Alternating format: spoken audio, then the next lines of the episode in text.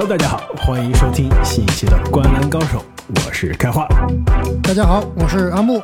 那么上一期节目呀，我们我和阿木一起跟大家介绍一下 NBA 今年这个第一次举办的季中锦标赛，也是这个 NBA 的杯赛啊。当时我们还说，这个杯赛的引入啊，让常规赛本来这一段可能比较这个平淡无奇的时光啊，变得更加有意思了。这个竞争更加激烈了，而且啊。我们其实录音的时候，这前一天晚上的比赛也正好是应该是 NBA 第三天打这个集中锦标赛的小组赛，可以说是火药味十足，几乎每场都是一边打篮球一边搞这 WWE 啊，有没有这种感觉？除了我去现场看的那场没有，非常的 peace。这个正式话题之前啊，要不阿稳聊一下现场亲临 NBA 首届杯赛。有什么样感觉？我知道你肯定是想去看你的本西蒙斯啊，你今年期待中的爆发球员。结果这哥们儿听说你去看比赛，说我受伤了，我又受伤了，不打了，是不是有点失望？我最喜欢的两个篮网球员都没打，把我气坏了。西蒙斯没打，小火车托马斯也没有打。但是现场看这个第一届的杯赛有什么感觉？篮网的这个球场有没有让你眼前一亮？是这样的，就是其实这场比赛是我今年第一次看现场看球啊，第一次去看篮网比赛。那大家都知道，之前的比赛很多球队它的这个地板都换掉，而且很多球队换的这个颜色非常的夸张，非常的对比度很强，有的有的比赛非常刺眼。所以呢，我也预期啊，哎，是不是有个非常不一样的气氛？哪知道一去发现篮网这个地板虽然是换了，但是换汤不换药，还是老颜色，非常非常的 boring，非常的。没有那种气氛，所以我是有点失望。当然，从美学角度来说，咱们篮网这地板肯定是非常非常高级的，看起来。但是从视觉冲击来说，说如果就看那么一场比赛，我要炸，它这个颜色没给我炸起来。所以具体是什么样子，大家可以关注一下我们近期发的洗米团的动态。没错，大家想看这阿木现场看球的这些视频啊、照片啊，欢迎大家在喜马拉雅平台上。加入我们的新米主播会员，那么这阿木啊，我知道这场比赛其实本身比分也没有特别的接近，对吧？这火药味肯定也没有了，所以其实观感上来说，可能跟其他几场同天的其他几场比还是差了一些，是吧？稍微差了一些，对。最后已经是垃圾时间了，我都提前两分钟离场了，为了去地铁不要太挤，是先先溜了。那这样啊，这虽然你现场看的这场比赛话题好像稍微少了一些，但是最近呢 NBA 其实话题非常的多啊。要不然我们今天啊，让我们再来重启一个《灌篮高手》的一年一度的保留项目——原创系列。那其实以前啊，《灌篮高手》第一季的时候，我们把叫做这个“疯狂猜想”，对吧？去年我们其实把这个啊想法又重新拿回来了，而且呢，我们重新包装了一下，就是这个“疯狂猜想”，我们要给它评级啊。那么就引入了三个这个评级的这个分数，对吧？就是好比你阿姆你的球星卡评级一样，这 PSA 它有十分、九分、八分，对吧？我们还有四分，还有四分。这阿姆，你听说你最近好像评了一个四分回来啊？这大开眼界。那这个疯狂猜想，这个到底是靠不靠谱，对吧？你不能太疯狂，就是好的疯狂猜想是听上去疯狂，细细想一想。还是挺疯狂，是吧？但是你再回过来，这个呃反思反思，这个回味回味，还是挺合理的。所以说这个合理程度，我们来评个级。那三个档次，一个是靠谱，就是这这个预言啊，这个大胆的判断啊是靠谱的，就是大概率有可能成真。第二个呢是有戏，就是有可能成真。对吧？第三个呢，就是扯淡了，那真的是太疯狂的猜想了。所以我觉得，为了我们这个达到一个平衡啊，我们既要疯狂，但要合理，对吧？你太合理，所有东西都是靠谱的，也没意思了，对吧？就好比阿木说，阿木有什么这个特别合理的来一个？独行侠总冠军。这太合理了，是吧？这这这这好像这好像应该是在这个游戏和这个扯淡的边缘啊，对吧？你你合理的，你比如说是一个，比如说恩比德是个好中锋啊，这太合理了，没意思，没没得聊，对吧？那也不行。但是恩比德是联盟最好的中锋，那就是扯淡。呃，这个就是游戏和扯淡之间了，对对，和和或或者对吧？阿木说，今年灰熊有望。重返季后赛，哇，这这个就可能就是比较有争议。有的聊的了。所以我相信啊，阿木呢，我不用跟你多说了，你平时正常发挥就行了。像我，我可能还要把我的这些一些思路啊，我还要放飞自我一下，是吧？稍微夸张一些才有节目效果。阿木，你正常发挥，保证每一句都是疯狂猜想。其实大家也知道，我最近的这个疯狂啊，已经有点收敛了，所以现在越来越靠谱。不知道今天的节目效果可能会不会出一些问题啊？特别是今天正经还是不在，对吧？又是我们俩来来挑这个大梁，不知道有没有结合效果。如果我们俩节目效果不好啊，正经他这个飞鸽传书，从千里之外也是发了几个猜想给我们。如果我们俩的节目效果不好，我们也可以把正经的这个压箱底的拿出来。那要不从我先开始吧，开花，我抛砖引玉，先来一个比较话题不是很足，然后争议性不是很大的话题，怎么样？可以，猜想第一个，金州勇士在自选到怀斯曼以及库明加之后，明年可能再次进入乐透，再次去选这个高顺位的新秀。等一下，金州勇士有自己的明年的首轮吗？哎，我这还特意查了一下，照理说金州勇士明年的首轮啊，应该是给灰熊了，因为当年这个伊戈达拉的交易。但是呢，这个是这个 首轮呢是前四保护，所以如果勇士哎又碰抽到怀斯曼了，那这个就是自己的。哇，阿木啊，你第一个就上来，第一流量大队，而且昨天晚上比赛之后肯定又是话题十足，而且呢，你这一上来就已经把争议拉到爆表了。对，这勇士球迷已经要换台了。对，怪不得今天正经不参与我们录音了，对，是吧？怪不得我敢，不正经要在的话，我肯定不敢这么说。我跟你讲，正经可能就把他这个话筒关了，要骂你了。这样吧，我先主观的感受啊，直观的感受一下，你再来说你这个理由之前啊，我先判断一下，然后看你听完你的理由，我能不能改我的评级啊？我先呃第一感觉啊，扯淡，这太扯淡了。好了，阿木，你把你的理由跟我讲一下，凭什么金州勇士？我把你这话翻译一下，要是继怀斯曼之后再抽到这个高位的前，而且你都说了前四保护，那就是哎，抽一个怀斯快，对吧？怀斯快可以从大聪明变成小聪明是吧？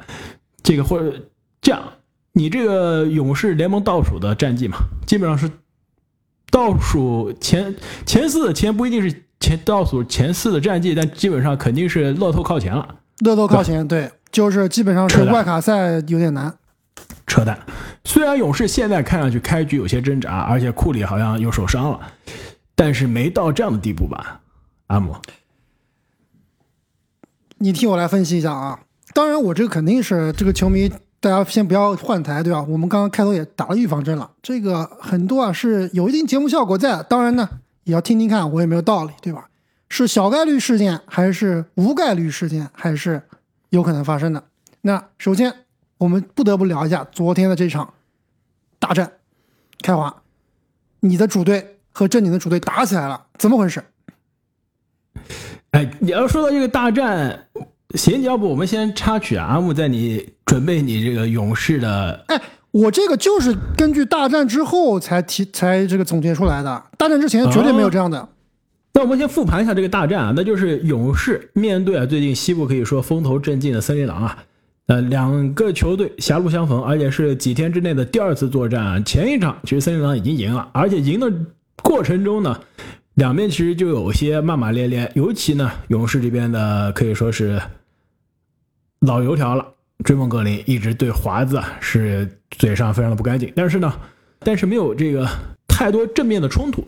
对吧？虽然这个保罗据说呢也有这个可能伤害这个康利的嫌疑啊，所以两边其实一直是有一股这个较劲的势头的。那到了昨天晚上这场比赛呢，比赛可以说才打一分半，麦克丹尼尔斯和克雷就已经纠缠在一起了。这到底是谁拉谁呢？这各有各的说法。但是我其实说实话，抛开这个主观的光环啊，看了几遍这个回放，应该如果没。错的话是克雷先拉了麦克丹尼尔斯的这个衣服，对吧？但是麦克丹尼尔斯肯定后面也是有升级，也是让这个推搡变得更加激烈了。其实两边两个球员都吃技术犯规，没有任何问题。但有问题的是后面发生的事情，你说是不是？没错，其实那两个技术犯规当然也是比较严重了，就是两边都把对方的衣服扯烂了，而且这杰登麦克丹尼尔斯啊，真的是一点不手软。看到这金州勇士的老大哥，哎，特别是克雷汤普森这样一个，可能之前大家都相对而言比较怎么说呢，尊敬嘛，应该算是比较尊敬的老将了，一点不手软，直接把对方衣服扯烂了。那这个事情最后两人都罚下了，其实也能说得过去，不是算特别夸张。夸张就在这个时候呢。鲁迪·戈贝尔从哎背后，就是克雷·汤普森的背后走过来啊。他其实本来我们看慢动作是想去要做一个 peacemaker，就是把克雷拉合适了，哎，合适了，想把他拉出来。但是呢，我觉得这一点我要给勇士球迷稍微辩解一下，就是他可能初衷是好的，但是呢，第一，他拉克雷的时候啊，用的力气可能有点大；第二呢，就是。他呀，由于身高的问题，因为之前我们聊过啊，这个文班亚马对吧，就背打对方，有的时候呢，你这由于身高太高了，本来是肩膀顶人胸口的，结果变成了肩膀就顶到人家头上去了，就是身高差造成的。那戈贝尔可能是想搂住克莱的这个腰部或者是胸胸前，但是呢，由于身高高太多了，可能就搂到了克雷的这个颈部或者肩膀。从某个角度看起来，有点像是去，哎，不是想要去做啊拉架的，可能是想去升级的。我觉得这一点是从某个角度看是有可能的。而且你想一想，其实你要想做和事佬，你应该是怎么？应该去拉自己的球员呀，你不应该去拉对方球员，对吧？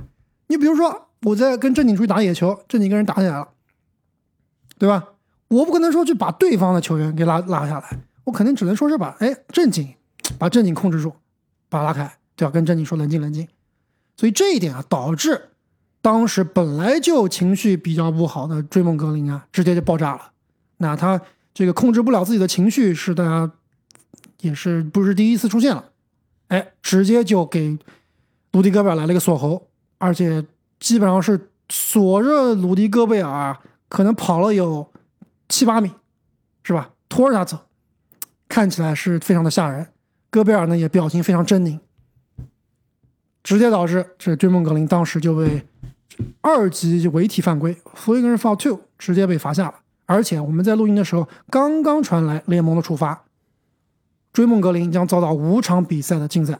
我觉得啊，从这个禁赛本身啊，联盟的处罚本身五场相对比较合适，甚至呢，我觉得某种程度上来说啊，有些轻了。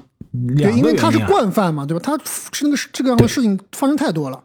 第一啊，就是你锁喉这个动作实在是太危险了，这不是篮球动作，对吧？你甚至打架中锁喉都是要人命的动作，而且你锁着胳膊的喉啊，你还走，这往那往后拖，然后你还不愿意放开，那就更危险了，对吧？你锁喉，你原地锁，跟你拖着人走，这不一样的。所以这是首先第一危险啊。第二，同样的话，我们其实去年季后赛的时候说过了，这踩萨博尼斯的胸部。对吧？当时我们就说了，你这个重量，你这个体重踩人家的胸啊、肋骨啊，你这可以出人命的。同样的事情，半年之前刚刚发生，所以联盟你应该考虑啊，这哥们是惯犯，都不说之前对踢人裆啊，这个甚至把队友一拳都打了，所以处罚我觉得是对的。而且呢，从篮球的角度上来说啊，任何球员做这样的事情都必须受到惩罚，这不是篮球场上该发生的事情。没错，那我觉得回到你这个疯狂猜想啊，就是勇士肯定是对于勇士现在的状态不看好，对他前景可能更加悲观啊。我来大胆的猜测一下，是不是也跟追梦的这个行为的出发点？其实这一点好像我们播客也不用录了。这个戈贝尔接受采访啊，今天就说了，说我听说库里这场不打的时候，我就知道追梦要搞事情，对吧？就是想方设法。不用打这场比赛，而且呢，我回去翻了一下，追梦过去十一次被驱逐出场，七场是在库里没有打的情况下。没错，你确实猜到了，我真的也想说这一点。所以这哥们儿让我想起来像什么呀？就像那种不知道你们工作场上有没有遇到过，就是 在你们团队里面，或者说不说你们团队，在隔壁团队是吧？就是。就是基本上这个说话说的比较多，做事做的比较少。然后呢，真正他团队里面有个大腿扛着大家，结果那个大腿休假去了，这哥们儿呢就干脆说，哎，这咱们这项目暂时先不做了，电脑坏了是吧？不做了，是有没有这种感觉？他就偷懒了，对吧？完全是对对。其实从他的角度来说，也是 make sense，就是过去和库里已经拿过那么多荣誉了，那他知道库里对于这这支球队意味着什么。在没有库里的情况下，他肯定是觉得，首先赢球几率很小，第二就是我没有必要去这个怎么说呢？付出那么多，而且最后带来的这个 reward 这个回报是很有限的，所以他肯定就是出工不出力了，或者说哪怕就是我这工都不愿意出了，是吧？所以这就是我非常担心勇士。当然，我们先看勇士的战绩，现在是六胜六负，看起来还是可以接受的，对吧？稍微有一点点让人失望，但是可以接受。但是从中间啊，从这些比赛啊，我看到了一些问题。首先，第一点，库里现在是个受伤状态，但是据说啊非常好，就是他好像这个伤问题不大，可能近期就能复出，那这就是肯定是个好现象。但是呢，我对于库里今年三十五岁了，而且本赛季他的使用率百分之三十三点三，已经是过去三年里面最高的。另外就是这支球队在除了昨天这场比赛以外啊，之前的十一场比赛，开华你知道吗？除了库里以外，有几个球员在某一场比赛里面得分超过二十分？嗯，不包括昨天的新秀波杰姆斯基，不包括波杰姆斯基，因为当时没人了嘛。我猜啊，真不多，可能三个，我告诉你是零，一成一个也没有，一个都没有啊！哇，这没有一个球员在一场比赛里面得分超过二十分，可不可怕？非常可怕。我知道，其实这个数据我还有点惊讶，但是不惊讶的是，整个勇士啊，这个赛季好像除了库里，其他人的这个瞄准镜都没了，对吧？所有人都是寒冰射手的状态。克里斯保罗不用说了，基本上是职业生涯最铁的一个赛季。然后维金斯过去两年其实之前铁的手感没就找回来了，对，有手感了。哇，最近也是整个赛季是铁的不行，所以整个球队啊，完全是在依赖库里一个人的独木难支啊。没错，所以库里以他这个年龄，本来我们在这个赛季前就说，说库里啊、杜兰特啊，包括詹姆斯啊，咱们都不是说要咒别人，对吧？就从科学的角度来看，他这个年龄，他就不可能一个赛季打七十多场比赛、八十场比赛，对吧？那肯定是复合管理啊、小伤小病啊、养一养啊，你一个赛季能打六十场、六十五场就已经非常不错了。而且你现在库里又是这么样超负荷的运转，你受伤是离这这是真的是避免不了的。所以找不到第二进攻点，对吧？库里现在场均是三十点七分，排名第二。克里汤普森十四点六分，在下面维金斯以前是这个卡分高手，对吧？十七分打卡，现在场均只有十点四分，非常可怕。这个赛季前，这是这是季前赛大神，也就是正经非常看好的库明加，哎，对吧？季前赛好像是场均最高二十八分是吧？现在呢，场均也只有可怜的十一分。然后命中率呢也是相当的捉急，所以这个球队啊，其实账面上来看，加上克里斯保罗的加盟啊，好像并不差，而且有一定的化学反应。但是呢，实质上啊，仍然是库里一个人球队。就这个球队，除了库里以外，没有任何一名球员他是稍稍能接近全明星的门槛的。这个问题其实去年已经有了，今年的这个问题啊是更加的明显。所以。在库里受伤的情况下，我觉得勇士的胜率啊不会超过三成。那如果说按照我的预期，这个库里打六十场比赛，那你另外二十二场比赛就只能赢三分之一。那你库里在的情况下，胜率有百分之六十，你这样计算起来，你勇士的战绩啊，在竞争极其激烈的西部，其实真的不占优势。呃，你这样算下来，应该也能赢个三十场吧，至少三十场保底吧。就是如果有三十场保底，也不至于是抽到前四的签。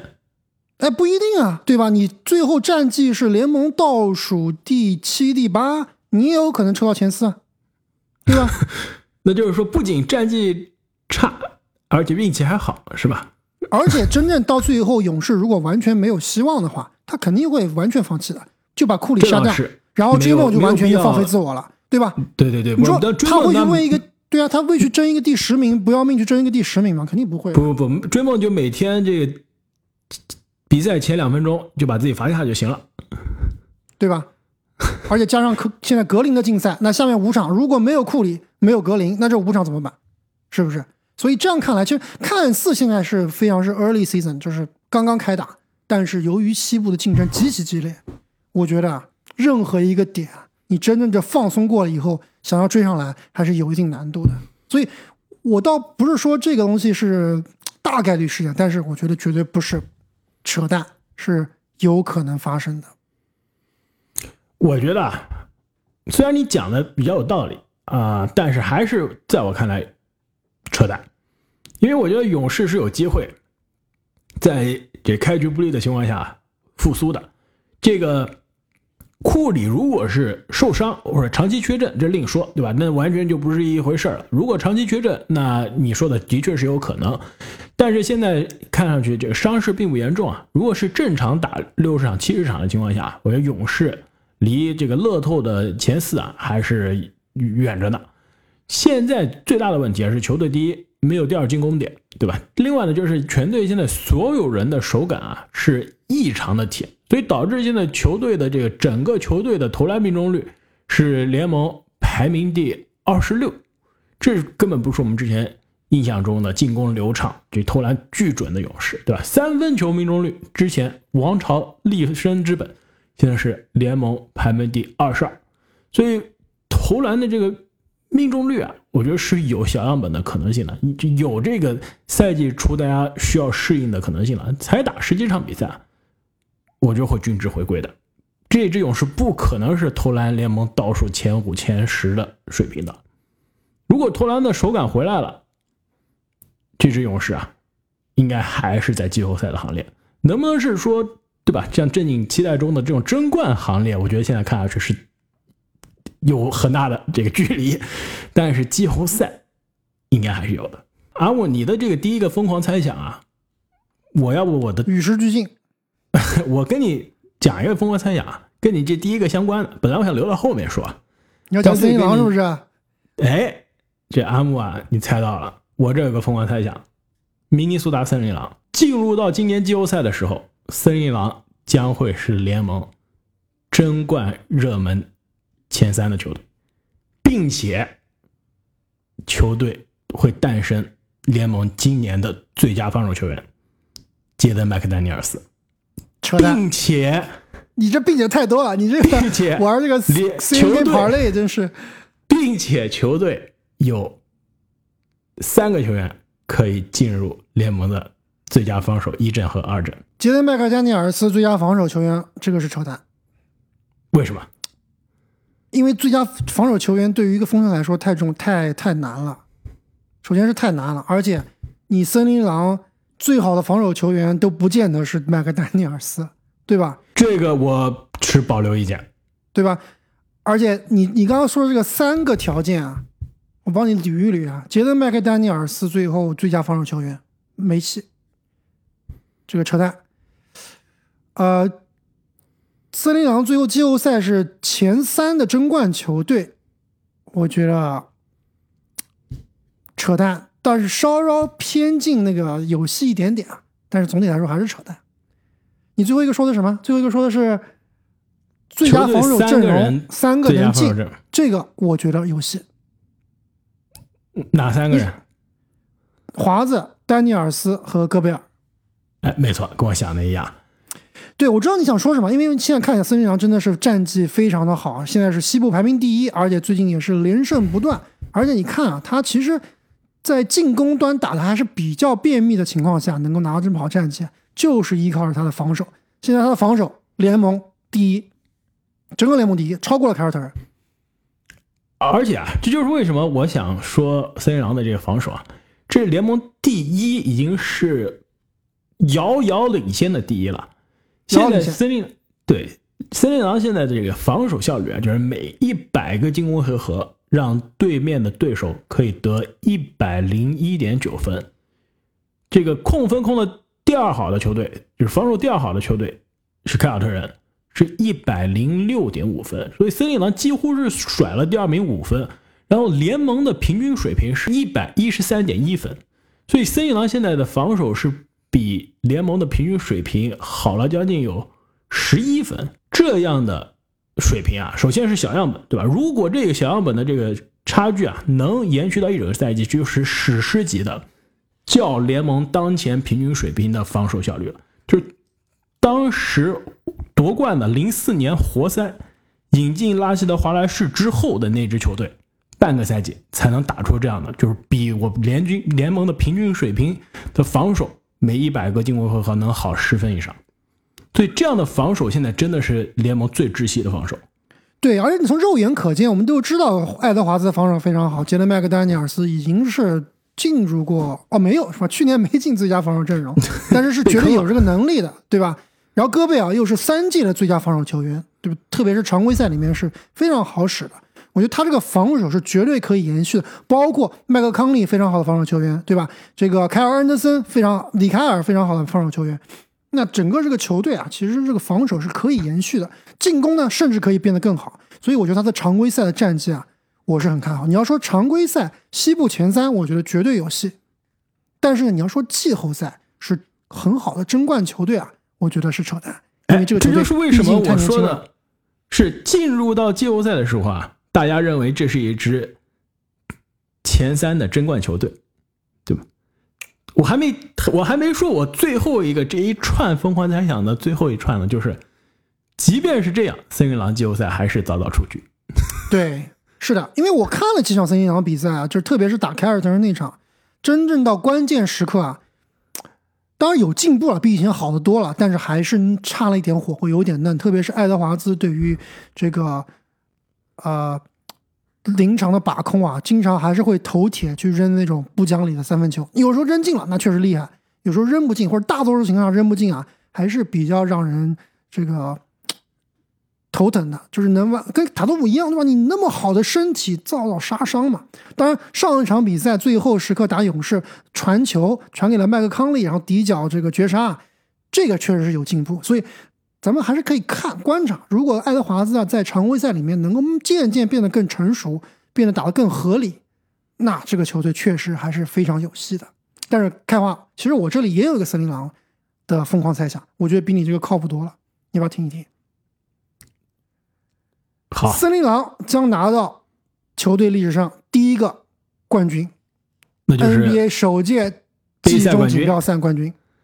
哎，其实这一点啊，我想过，因为这支球队啊，我们上期节目其实已经说到了，就是这种强行五五开的球队，而且呢，就是为什么我们不看好啊，他赢季后赛，就是季后赛你七场系列赛，啊森林狼你让他能老老实实的收掉四场，有点难。对，还加上教练啊、球员的辩证啊、临场指挥啊，包括临时的调整啊，这个球队包括年轻球队、年轻球员啊，你这个能不能专注的好好的打？或者一场一场之间的你的心态和状态的调整，能不能调整过来，其实很难。但是你打这种一场定胜负的比赛啊，真的就不一样了。对，真的就是纯靠积雪了。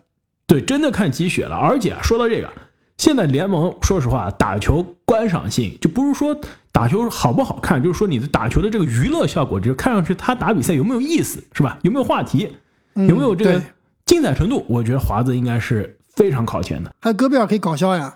啊，戈贝尔搞笑是吧？对 对对，这阿姆，你现在是不是成为戈贝尔球迷了？在昨天晚上之后，那那还有点差距有点远。戈贝尔，我还是戈贝尔黑。对，但是啊，华子真的打球，不是说他打球好看，但是打球真的是太有意思了。就是这种英雄球、不讲理的球特别多，但是还能进，再加上啊，这个身体素质好，飞天遁地，各种包括，而且各种古典的中距离啊。这种长两分的中距离，仿佛让我们看到当年啊，这科比啊、麦迪的这种打法，甚至有点乔丹的影子。扣篮的是甚甚至有点乔丹影子，或者当年韦德的影子。所以这支球队呢，呃，我同意你的这个疯狂猜想啊，真的是有戏，不能说是靠谱啊，但是绝对是有戏的。我再补充一下，回到刚刚说的这个杰登麦克丹尼尔斯最佳防守球员啊，我觉得这真的不是扯淡，最好的防守球队。最好的防守球员，戈贝尔呀，肯定是戈贝尔呀，戈贝尔太重要。你就说这个体系里面是丹尼尔斯重要呢，还是戈贝尔？我觉得是丹尼尔斯重要，因为戈贝尔你是一个很好的护框高手，但是你的功能是非常有限的。但丹尼尔斯的存在是导致你球队像打勇士为什么不怕？就是我可以丹尼尔斯换防，我换防到任何人身上我都能防，除了格林。不用防 防，换了格林先不用防，这是丹尼尔斯的可怕之处啊！就是他的存在导致了这种所谓的 mismatch 没有了。我换到任何人身上都能防，对吧？我平时盯对面的箭头，但是如果你非要把对面的大个子换到我身上，我也能顶，对吧？对面的小个子我我也能领防，这是他可怕之处。而且在这个这一场打勇士之前的前一场，其实有一个进攻回合，就是丹尼尔斯在一个进攻回合防了对面三个人，最后。球勇士球转移很好，给到库里，库里面前其实是汪洋大海，空位就是当年这个库里，就是现在的库里也是张手就直接可以投了。结果丹尼尔斯三步之外一个飞奔过来，再加上他的这个身高臂展，对库里的这投篮进行了干扰。就是他的这个可怕的，首先防守的意识、防守能力，再加上他的这个身高臂展和弹跳，真的是让像库里这样的顶级的进攻者。都是有些措手不及，真的是未来可期。阿莫，你这要不要再贡献一个疯狂的猜想？这个其实疯狂猜想，我其实几年前就说过一遍了，对吧？当时被大家嘲笑，我现在要旧事重提一下，完全同样的话语。休斯顿火箭已经。重建完成了，我三年前就这么说了，现在好像终于要兑现了。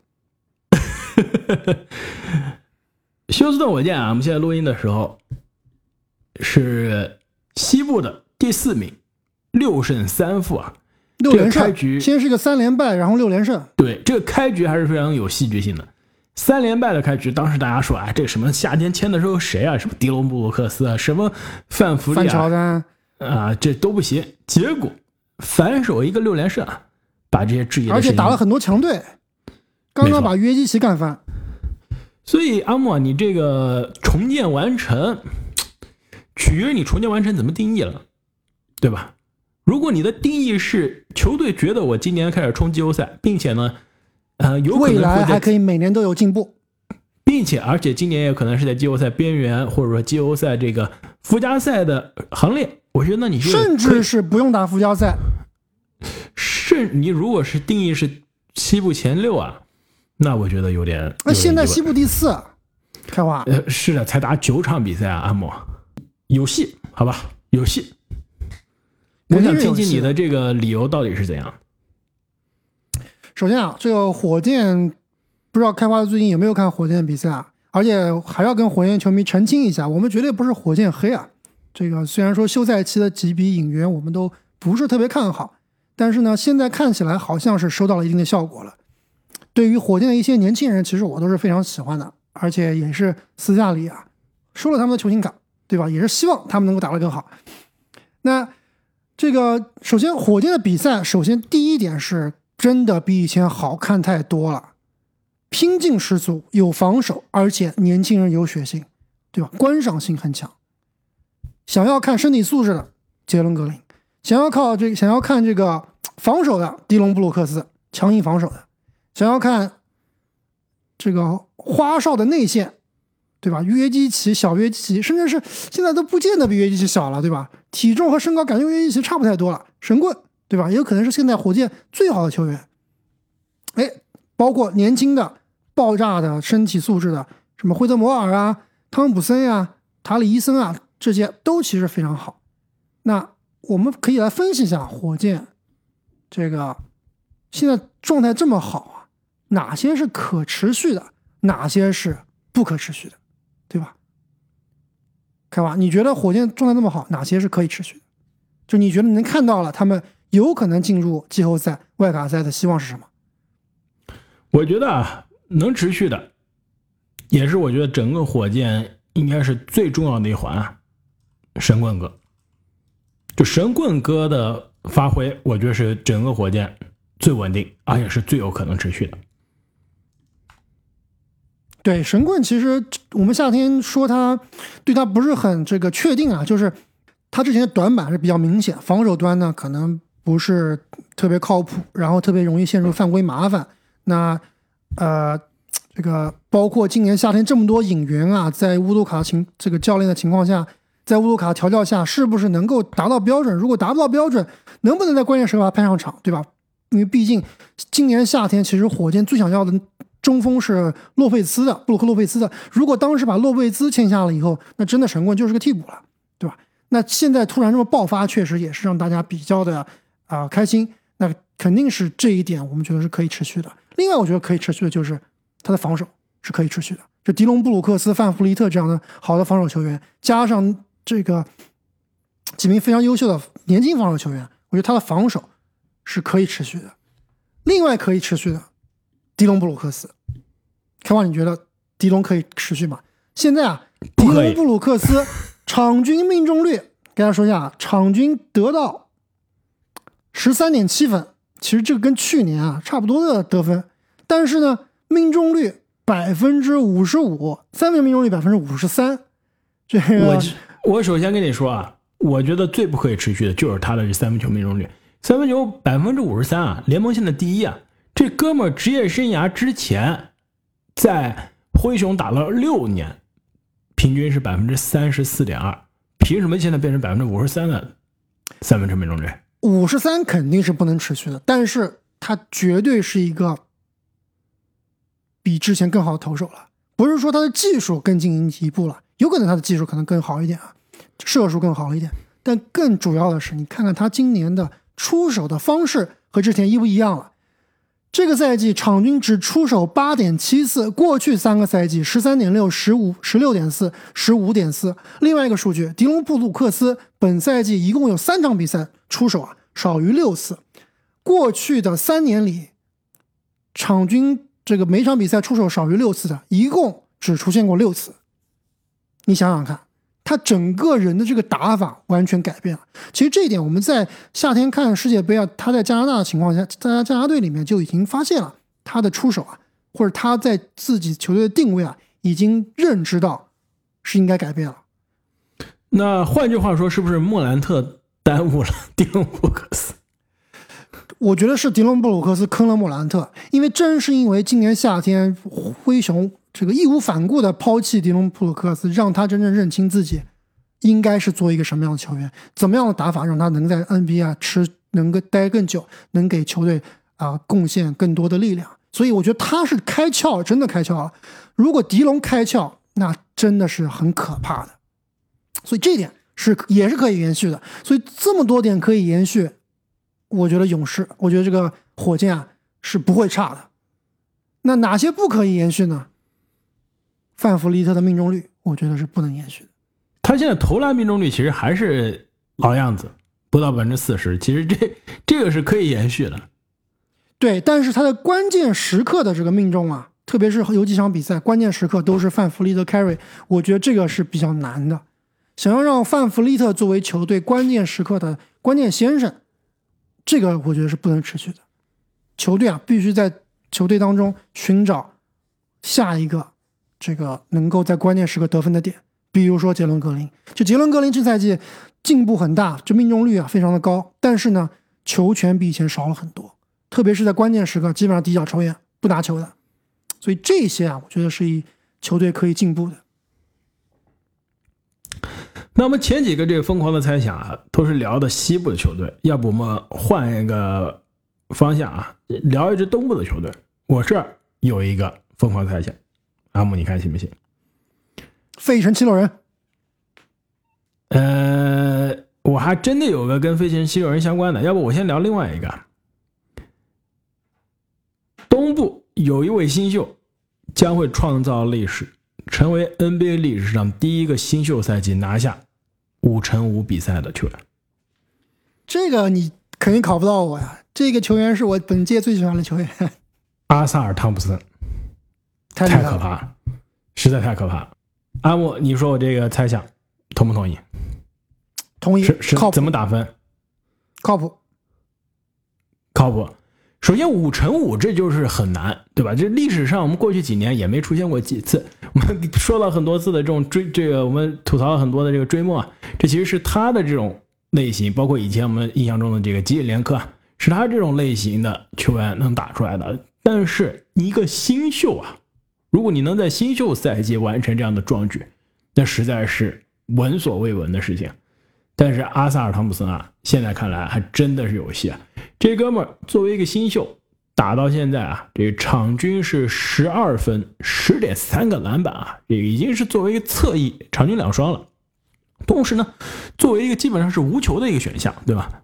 这百分这每场还有三点七个助攻，更加夸张、更加可怕的是他的这个防守数据：一点三个抢断，一点九个盖帽。对，唯一比较拉的就是他的投篮几乎是没有投篮，就是特别是三分球啊，命中率非常非常低，百分之十几的命中率，而且出手啊确实有点僵硬，这个是需要提高的。但是除此之外啊，作为一个新秀，他的这个数据的全面性已经是历史级别了。对，其实活塞的比赛我今天看的很多啊，虽然说球队还是很挣扎，康宁汉姆的命中率还是很低啊，但是。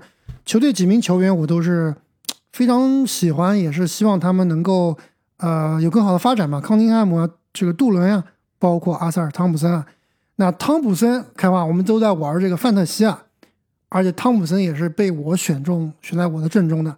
你猜一下，汤普森到目前为止他在联盟里面范特西的排名是第几？我觉得前二十五肯定有了，因为他这防守数据实在太可怕了。而且篮板很多，作为一个二三号位啊，场均有十点三个篮板，场均两双，开玩笑，十二场均十二分，十点三个篮板是新秀第一，对比文班切特都多。作为一个三号位，他的这个排名联盟第十九，怕不怕？太吓人了！而且呢，我说的这个五乘五啊，其实几天之前就差点就完成了。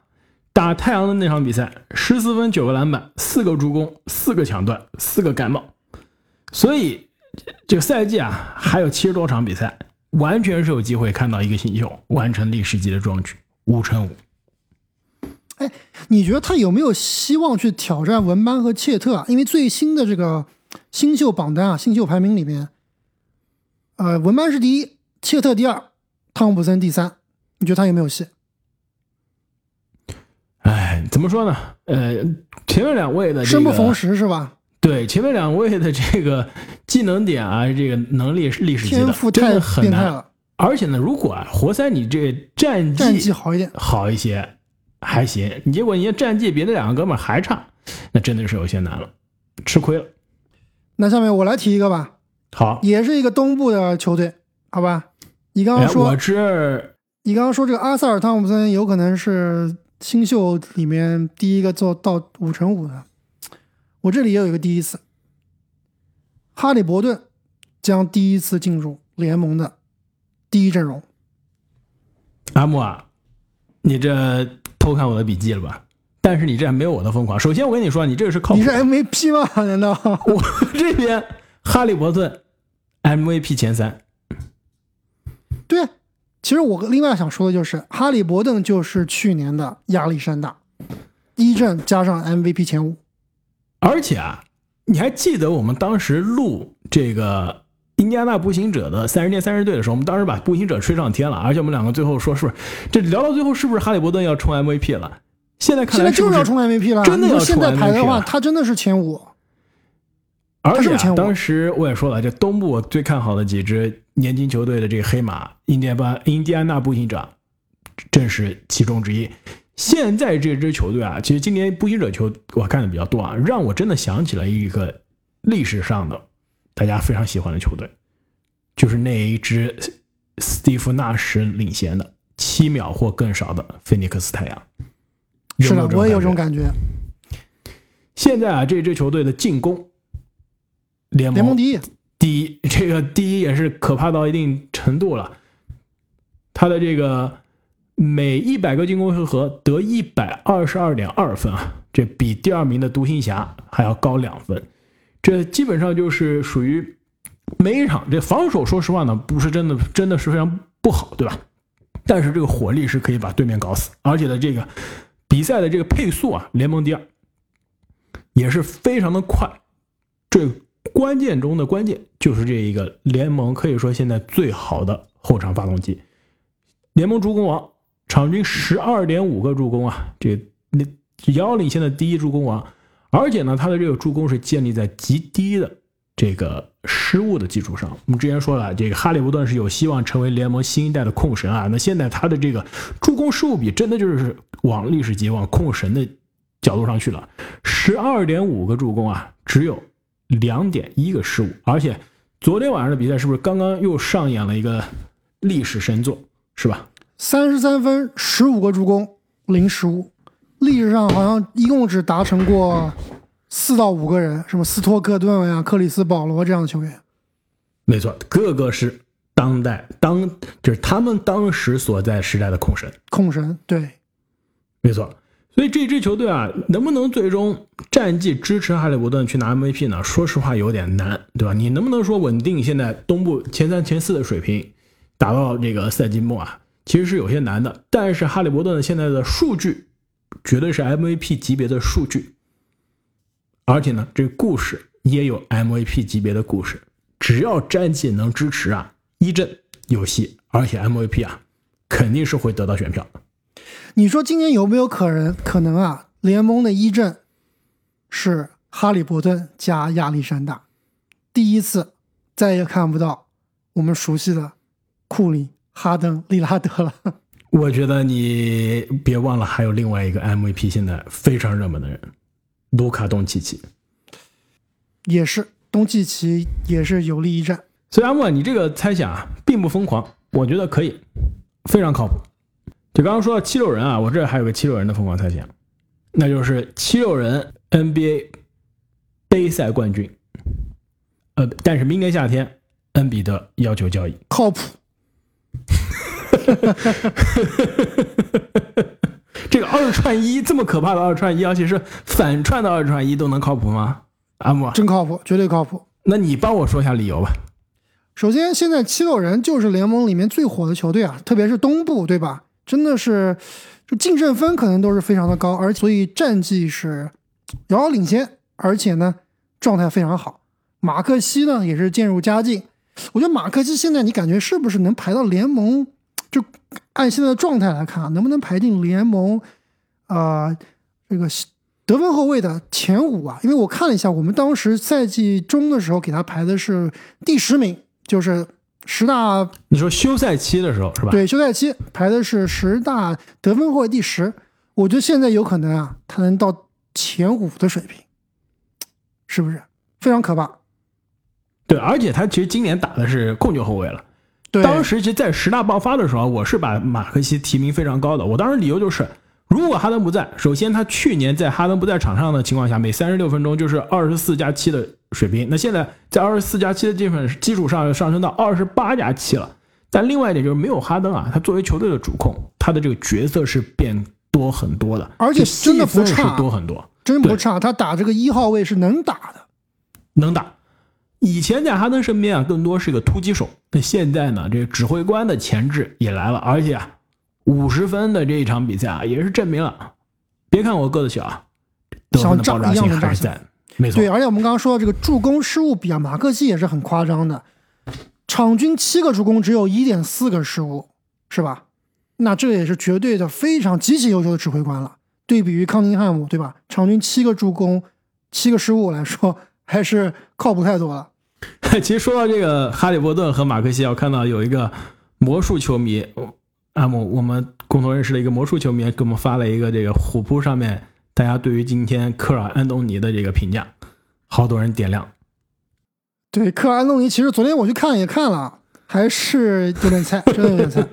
而且他这个说的真的是太有意思了。这球迷说啊，这个哈利波顿马克西以前卡价跟你一样，是吧？现在哈利伯顿应该可能是科尔安东尼卡加的十倍，十倍，保守马克西，马克西差不多马克西可能要有也要十倍了。没错，对，所以这投资有风险，是吧？还是需要谨慎的，需要谨慎。对，所以我们回到我刚刚这个大胆的这个猜想啊，为什么我觉得七六人是有机会啊杯赛问鼎呢？一方面，这杯赛啊真的是看球队你一场定胜负有没有这个爆炸的可能性，对吧？这些球队有大帝内线第一爆炸，也有马克西，现在外线啊火力也是联盟顶尖的，所以这个爆炸性真的有两两个人每一场都有一颗可以炸的。同时，状托比哈里斯态好呀，对状态提得同时快，托比哈里斯也是打着职业生涯估计最有最高效的一年的篮球。没错，另外一点呢，就是这个杯赛啊，你这个节骨眼上，十一月份开始打，十二月初就决赛了，真的就是看哪支球队啊进入状态进入的早。你说，比如说雄鹿啊、太阳这些球队，可能账面实力更强，但是呢，我估计整个赛季前一半估计都是在磨合的状态，能不能比如说包十二月初包括湖人，对，说能不能十二月初就能有一个半金这个冠军的班底啊，很难。但是这一支七六人啊，真的进入状态真的是非常非常快，很有可能是在杯赛可以一骑绝尘的。所以杯赛能拿冠军，我觉得这个算是比较靠谱啊。就是说接下来我觉得比较有些疯狂的，就是为什么拿了冠军之后啊，明年大底还要要求交易？阿姆，你觉得这个可能性是？因为他季后赛还是打不过雄鹿，还是打不过和凯尔特人，甚至打不过费城七六人啊，甚至打不过这个这个迈阿密热火呀。没错对，没错，对，其实最近我们开花去这个卡展，大家也是对七六人最近的战绩非常看好。有一个小哥就跟我们说说，哇，这马克西太厉害了，今年七六人要夺冠。我们就跟那个小哥说了一句话：“你在季后赛，你相信恩比德吗？”当时那个小哥直接就说不出话来了，是不是？没错。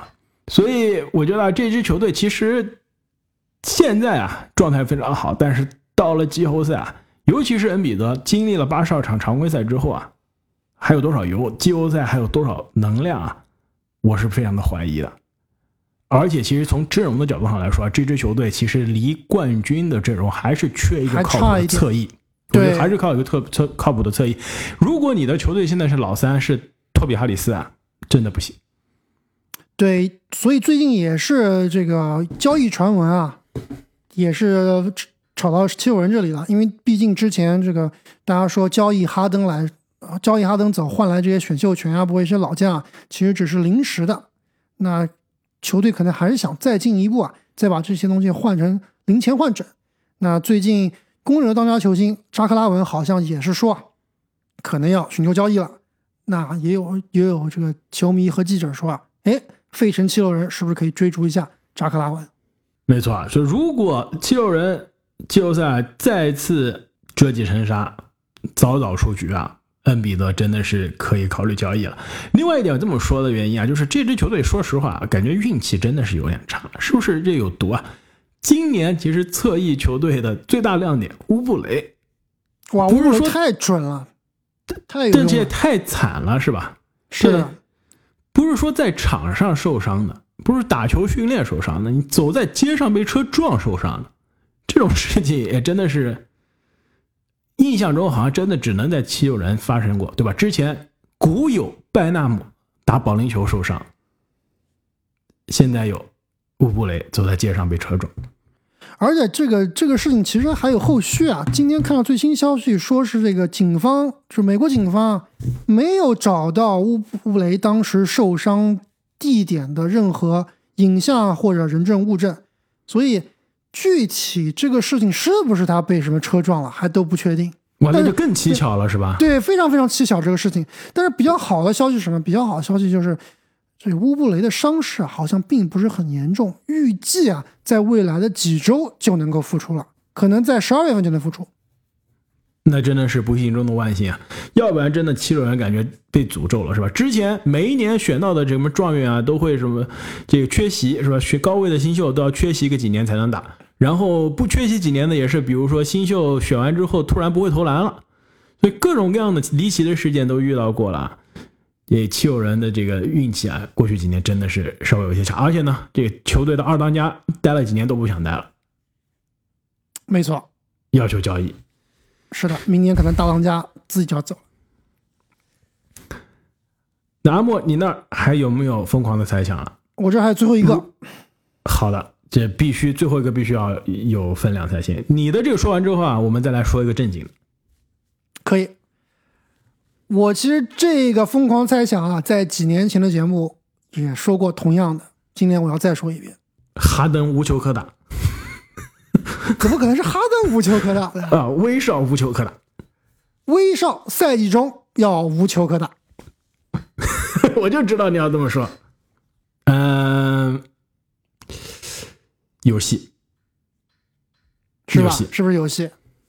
那肯定还是聊聊这个背景嘛。那现在大家都知道，哈登已经来到了快船队，而且打了五场比赛还是六场比赛啊？五场比赛，零胜五负，战绩非常差六场比赛，啊，六场比赛一场没赢，对吧？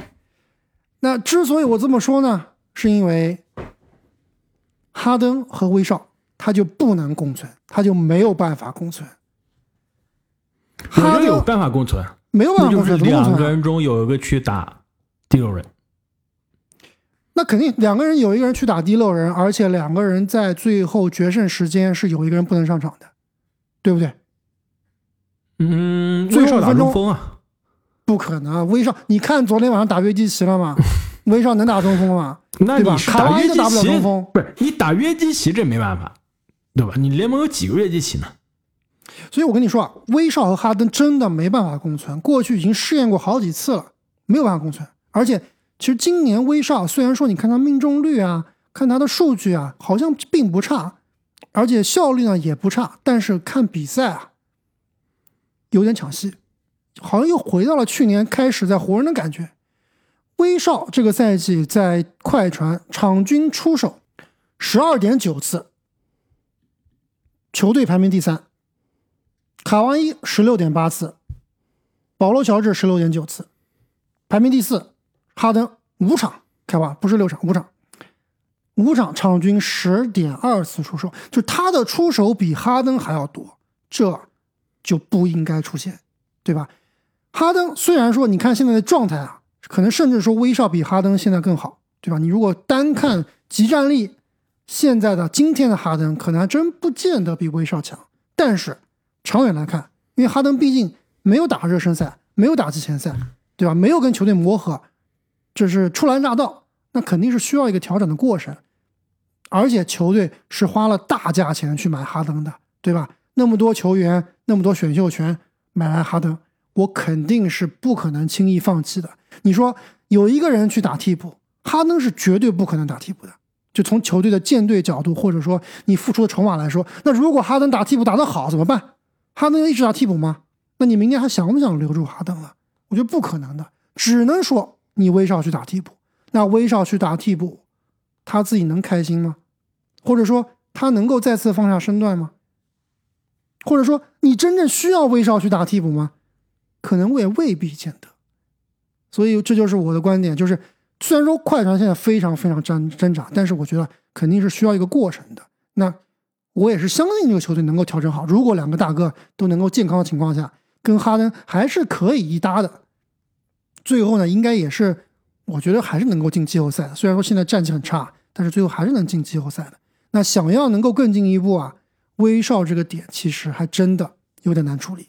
那如果说威少处理不好，不想用了，有没有人接盘？没有人接盘，是不是这个道理？所以我觉得啊，你这个疯狂猜想啊，游戏，而且呢，你的这个疯狂猜想啊，正好跟正经贡献的这个疯狂猜想有些重合了。那正经的这个疯狂猜想啊，就是快船、太阳和公牛啊，解体大于等于两个。阿姆你怎么看？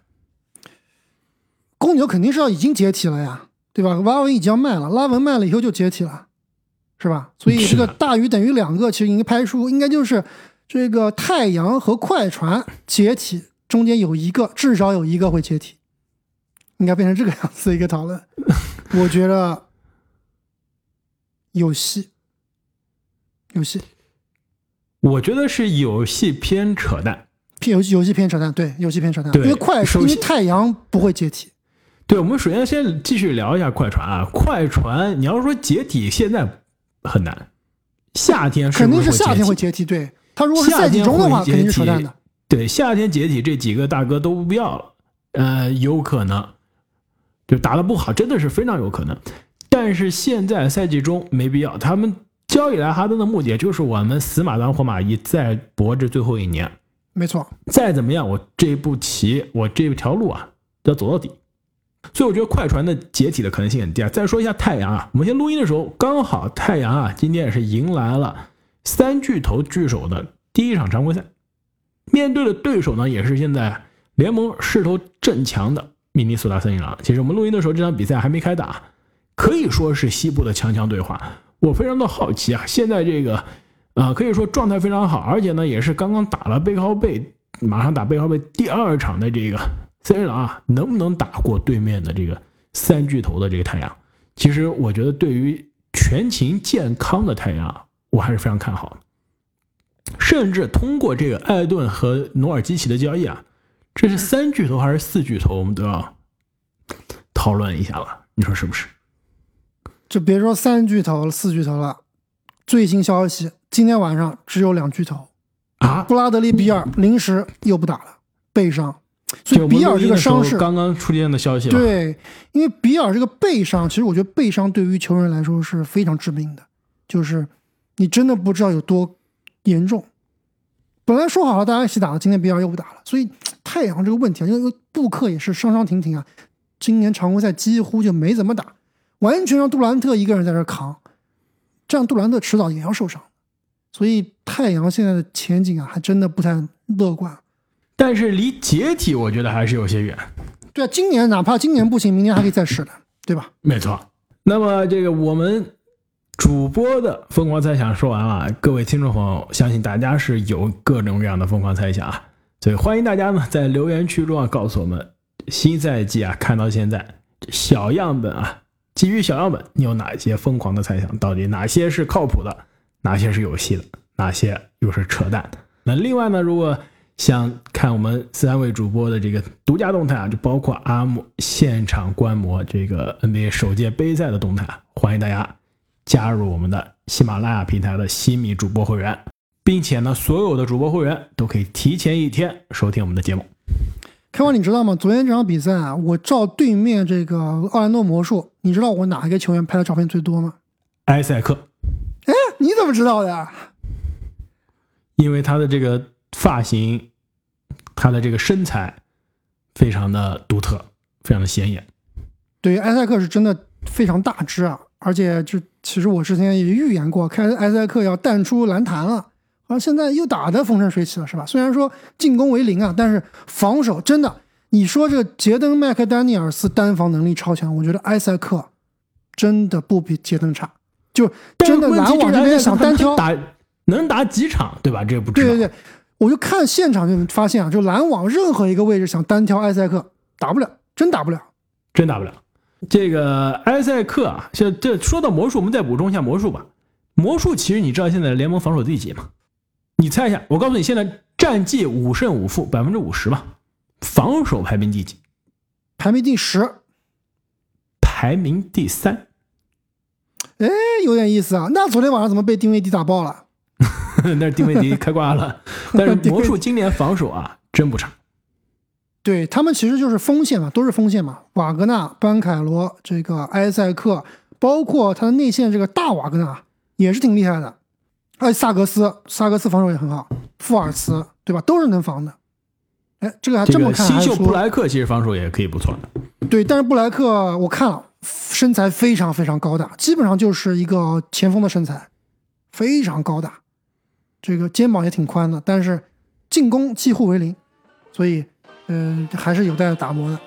那么本期节目关于新赛季的疯狂猜想，我们就聊到这里了。